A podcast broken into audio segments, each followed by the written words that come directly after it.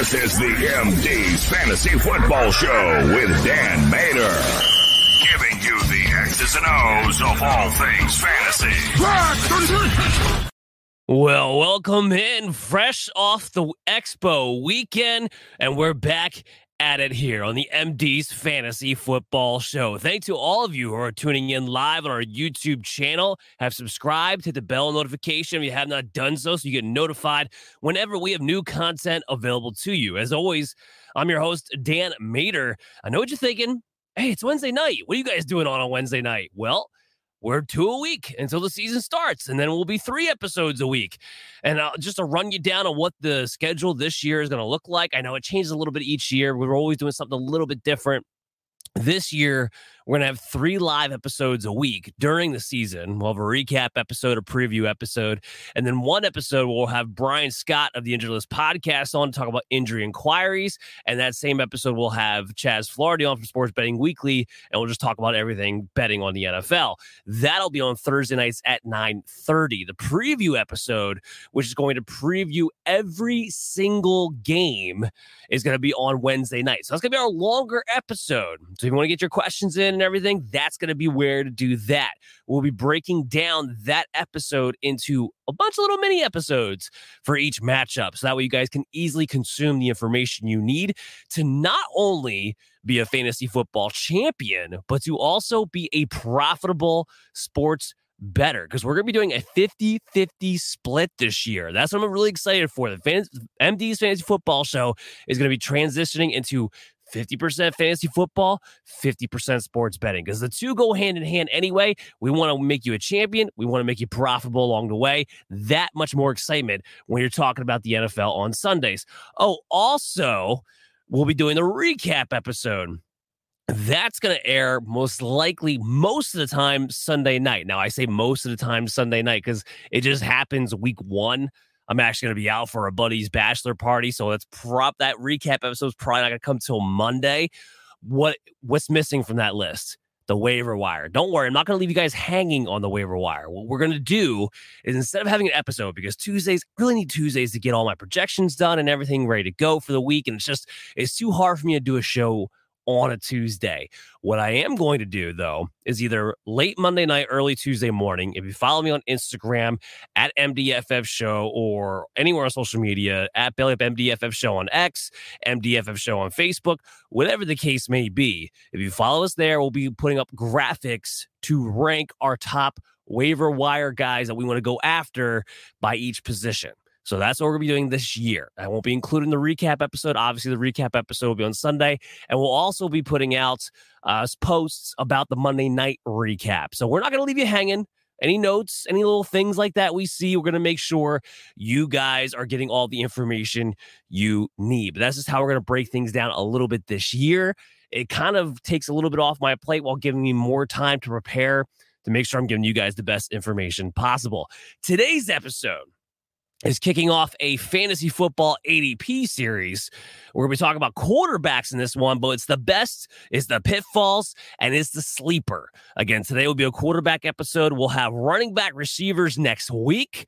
I've already confirmed the guests for those two episodes. I can't wait for it. It's going to be Scott Engel of Game Day, Sirius XM, and Britt Flynn. She'll be on Thursday. Scott Engel will be Wednesday. We'll have both of them on. Britt Flynn, of course, from Fantasy Alarm.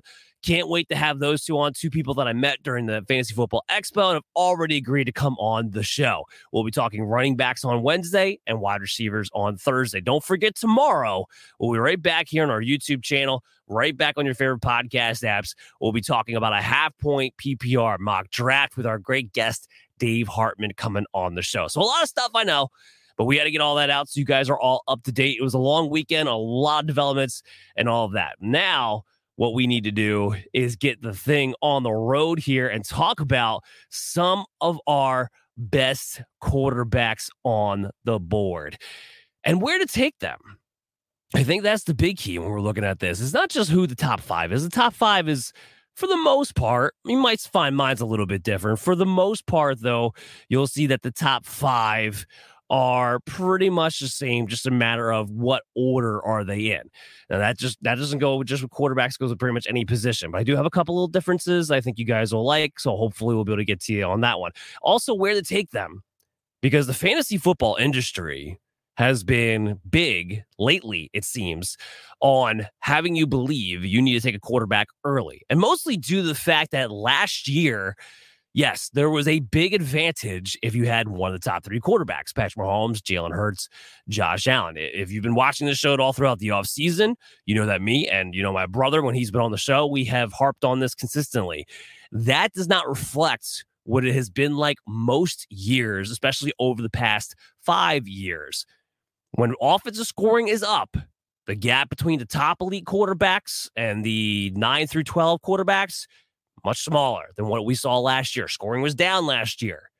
That was a big key.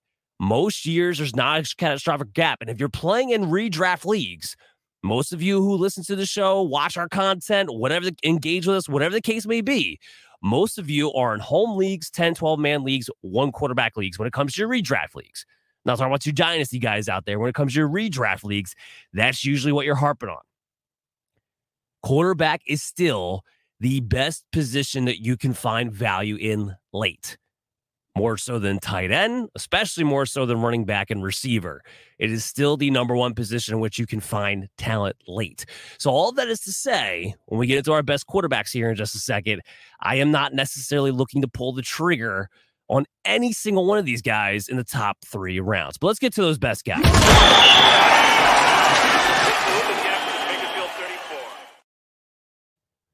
All right, my number one guy is Josh Allen. Now, ECR, ADP, he's QB2. Not a huge difference there. Obviously, we're talking about one spot. Why is he my number one and not say, hmm, Patrick Mahomes, who's been most of the people's number ones so far? Well, because Josh Allen gives you the ceiling in the passing game along with the ceiling in the rushing game. Remember, remember, still had 124 carries last year. That was actually the most in his career. So he didn't slow down in the rushing game at all, even though he kept asking the question, will this be the year? Will this be the year? Some people have asked that question this year. I'm just convinced Josh Allen is what he is, and he's not going to be running any less moving forward. Seven touchdowns. He's never had less than six rushing touchdowns in a single year. He got banged up down the stretch. A new player caller in Ken Dorsey. And all those things led to him not being as successful down the road as he would have been. But remember, the last two years coming into 2022, Josh Allen was the number one quarterback. Excuse me, was the number one guy, not Patrick Mahomes, who we'll talk about in just a second. So Josh Allen, to me, he's the unicorn because he can give you the elite rushing floor along with the elite passing ceiling. And no other quarterback can do it on that level. So that's why he's my number one guy. My number two guy, sticking with the rushing theme, is Jalen Hurts. Jalen Hurts is my number two quarterback. And again, this is one where I'm pretty much one spot ahead of ECR, one spot ahead of ADP. There's not much to say here, right? Quarterback one in points per game basis last year, double digit rushing touchdowns the last two years in a row. They're not going to stop running that play. We've talked about that before. Not only did it not become illegal in the NFL to run that quarterback sneak play, but it's hard as a coach when you have something that's that successful and that crucial of a situation to turn your back on it. I know some people want to ask the question well, now that he signed the $50 million contract, will they back off? Will they make sure they're not putting him much in harm's way? Because technically speaking, although it's only been a game or here or there, Hurts has not actually played an entire season up to this point. But when you're a head coach and you're in the heat of it and you're trying to win this game and you're in a crucial situation like a fourth and one or you're on the goal line, when you have a play that works that successfully, you don't turn away from it. I don't think that turns away from it here. So Jalen Hurts, I still, still think it's double digit rushing touchdowns this year. It's more likely that they'll also have a higher volume passing game this season. Why is that? Well, guess what? They actually have a much tougher schedule. The Eagles are playing a first place schedule. Last year, remember, they were playing games where they had guys blown out by the first half. They were just playing conservative second half football, didn't care, didn't matter, didn't need anything.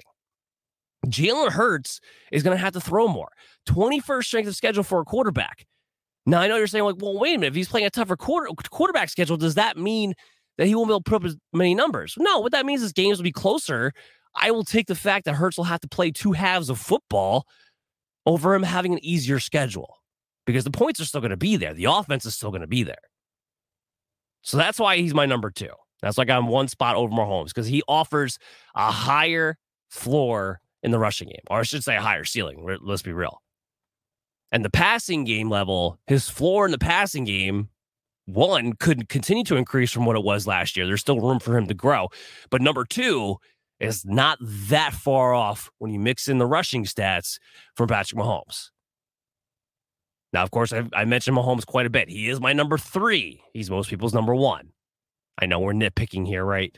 If you took if you took Patrick Mahomes number one overall, uh, or I should say this number one quarterback overall, obviously I'm not going to be disagree with you. Obviously, I'm not going to do that to you. But here's what I will say: Why is he my number three? Well, previous to last year, we haven't seen Patrick Mahomes finish as the number one quarterback overall since 2018. He had a fantastic season last year and did it without Tyreek Hill. But part of it is because Jalen Hurts got hurt and Josh Allen got banged up. If those two guys don't get banged up, Patrick Mahomes wouldn't have finished number one quarterback overall last year. He has an insane floor. You're going to take Mahomes, you know, you're walking away top four, top three guy. There's no question about that but he doesn't have the same ceiling because of the rushing of Allen and Jalen Hurts. So if I'm taking a quarterback and I'm going to be one of the first ones to take a quarterback, because that's what we're talking about here when it comes to these guys, I want the guy who has the biggest ceiling. It's going to be a Josh Allen. It's going to be a Jalen Hurts. Mahomes, one of the safest floors you could ever possibly have. Who's our number four? That's Joe Burrow. Obviously, I don't care about the calf issue. Joe Burrow has made a habit, one way or another, of not playing a ton of training camp, for better or for worse, however you want to look at that. As soon as he signs his new contract, my feeling is he's going to be out there. We've talked to Brian Scott from the Injured List podcast about this very thing, and he does not seem concerned. And if he's not concerned, if Brian's not concerned, I'm not concerned. Plain and simple. 35 touching passing touchdowns last year. And it still didn't feel like it was his breakout season. Remember, George Ja'Marr Chase, he missed four of those games. So he was out his number one weapon for a stretch last year. Burrow's a 40 touchdown plus guy. He's got the weapons, he's got the makeup for it. It's going to happen. Likely will happen this year as long as he's back and healthy, which I have no reason to expect not. The offensive line's a lot better. So he actually might have an extra half a second to throw. Can you imagine Joe Burrow and the big plays that, offense can hit if he actually has a extra, extra half a second to throw the ball? An extra half a second for the receivers to develop their routes down the field? We haven't seen the best of Joe Burrow yet, and he finishes QB4 last year. Yeah, I'm all about Joe Burrow at number four. No, I'm not worried about the calf injury. Number five, that's Justin Herbert. Justin Herbert's my number five. Most people are putting either Lamar Jackson there or Justin Fields there. I do like their rushing upside. Excuse me for that. I do like the rushing upside. But Herbert just got the perfect marriage. Kellen Moore and his vertical, modern day offensive play calling fits Justin Herbert and the rest of this offense to a T. Way better than Joe Lombardi did. Joe Lombardi turned Matthew Stafford into a dink and dunk quarterback. No wonder we saw Justin Herbert's yards per, per pass attempt go way down. That's not what they do. Now you have Keenan Allen and Mike Williams. Now, if even one of them get hurt, you have Quentin Johnston and Josh Palmer there to be the fourth receiver. Now we're talking.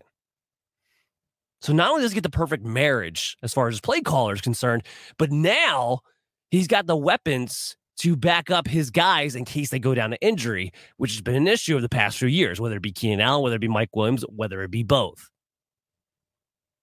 So now we have the safety valve. The offensive line should be healthier too. That's a pretty good offensive line. Remember, Slater went down. That was a big deal.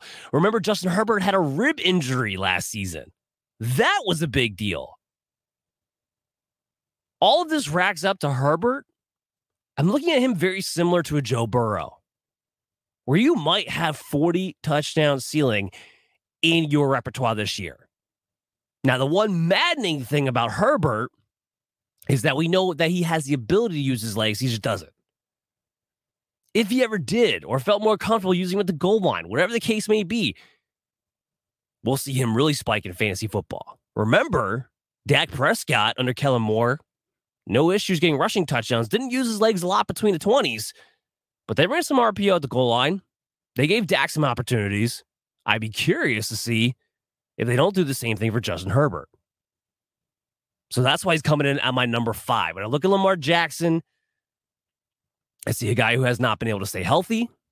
That's that's part of the reason there. Also a new system from an offensive coordinator that I don't trust with weapons that are brittle. Justin Fields.